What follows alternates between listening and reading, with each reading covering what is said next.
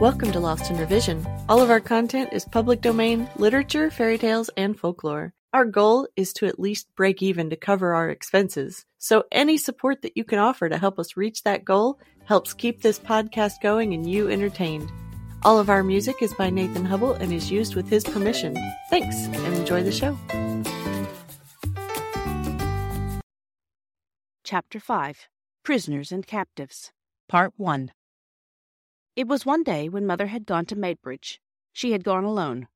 But the children were to go to the station to meet her, and loving the station as they did, it was only natural that they should be there a good hour before there was any chance of Mother's train arriving, even if the train were punctual, which was most unlikely.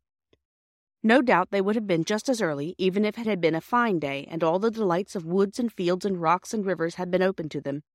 But it happened to be a very wet day, and for July very cold.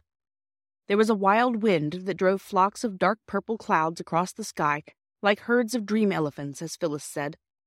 And the rain stung sharply so that the way to the station was finished at a run. Then the rain fell faster and harder, and beat slantwise against the windows of the booking office and of the chill place that had general waiting room on its door. It's like being in a besieged castle, Phyllis said.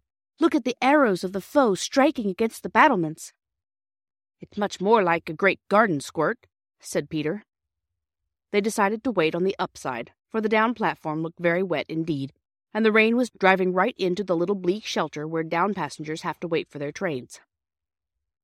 The hour would be full of incident and of interest, for there would be two up trains and one down to look at before the one that should bring Mother back. Perhaps it'll have stopped raining by then, said Bobby. Anyhow, I'm glad I brought Mother's waterproof and umbrella. They went into the desert spot labeled General Waiting Room, and the time passed pleasantly enough in a game of advertisements. You know the game, of course. It is something like Dumb Crambo.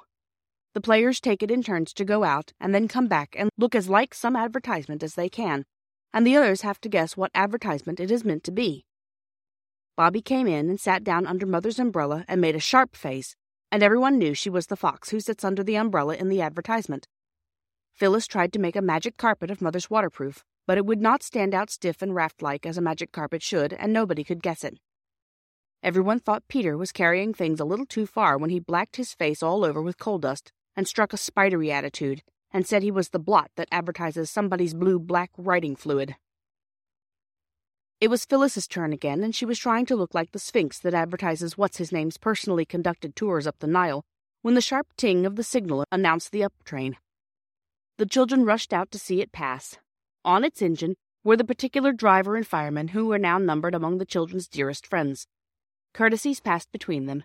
Jim asked after the toy engine, and Bobby pressed on his acceptance a moist, greasy package of toffee that she had made herself.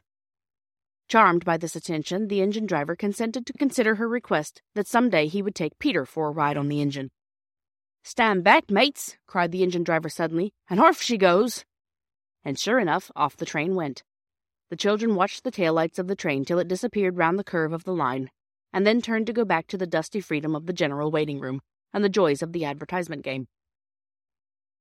They expected to see just one or two people, the end of the procession of passengers who had given up their tickets and gone away. Instead, the platform round the door of the station had a dark blot round it, and the dark blot was a crowd of people. Oh! cried Peter with a thrill of joyous excitement. Something's happened. Come on. They ran down the platform. When they got to the crowd, they could, of course, see nothing but the damp backs and elbows of the people on the crowd's outside. Everybody was talking at once. It was evident that something had happened. It's my belief he's nothing worse than a natural, said a farmerish looking person. Peter saw his red, clean shaven face as he spoke. If you ask me, I should say it was a police court case, said a young man with a black bag. Not it, the infirmary more like. Then the voice of the station master was heard, firm and official. Now then, move along there. I'll attend to this if you please. But the crowd did not move and then came a voice that thrilled the children through and through, for it spoke in a foreign language. And what is more, it was a language that they had never heard. They had heard French spoken, and German. Aunt Emma knew German and used to sing a song about Bedeuten and Zeiten and Bin and Sinn. Nor was it Latin. Peter had been in Latin for four terms. It was some comfort, anyhow, to find that none of the crowd understood the foreign language any better than the children did. What's he saying? asked the farmer heavily. Sounds like French to me, said the station master, who had once been to Boulogne for the day. It isn't French, cried Peter. What is it, then? asked more than one voice. The crowd fell back a little to see who had spoken, and Peter pressed forward. So that when the crowd closed up again, he was in the front rank. I don't know what it is, said Peter, but it isn't French, I know that. Then he saw what it was that the crowd had for its center. It was a man. Thanks for joining us today.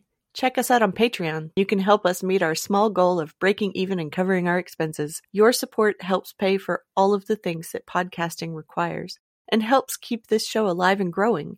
If you can't afford to support us financially, go give us a good review, subscribe or follow, and share with your friends and family. Feel free to fact check us and offer suggestions to make our show better for you. You can also send us an email at lostinrevisionpodcast at gmail.com. There's a lot more waiting for us all at the end of the road.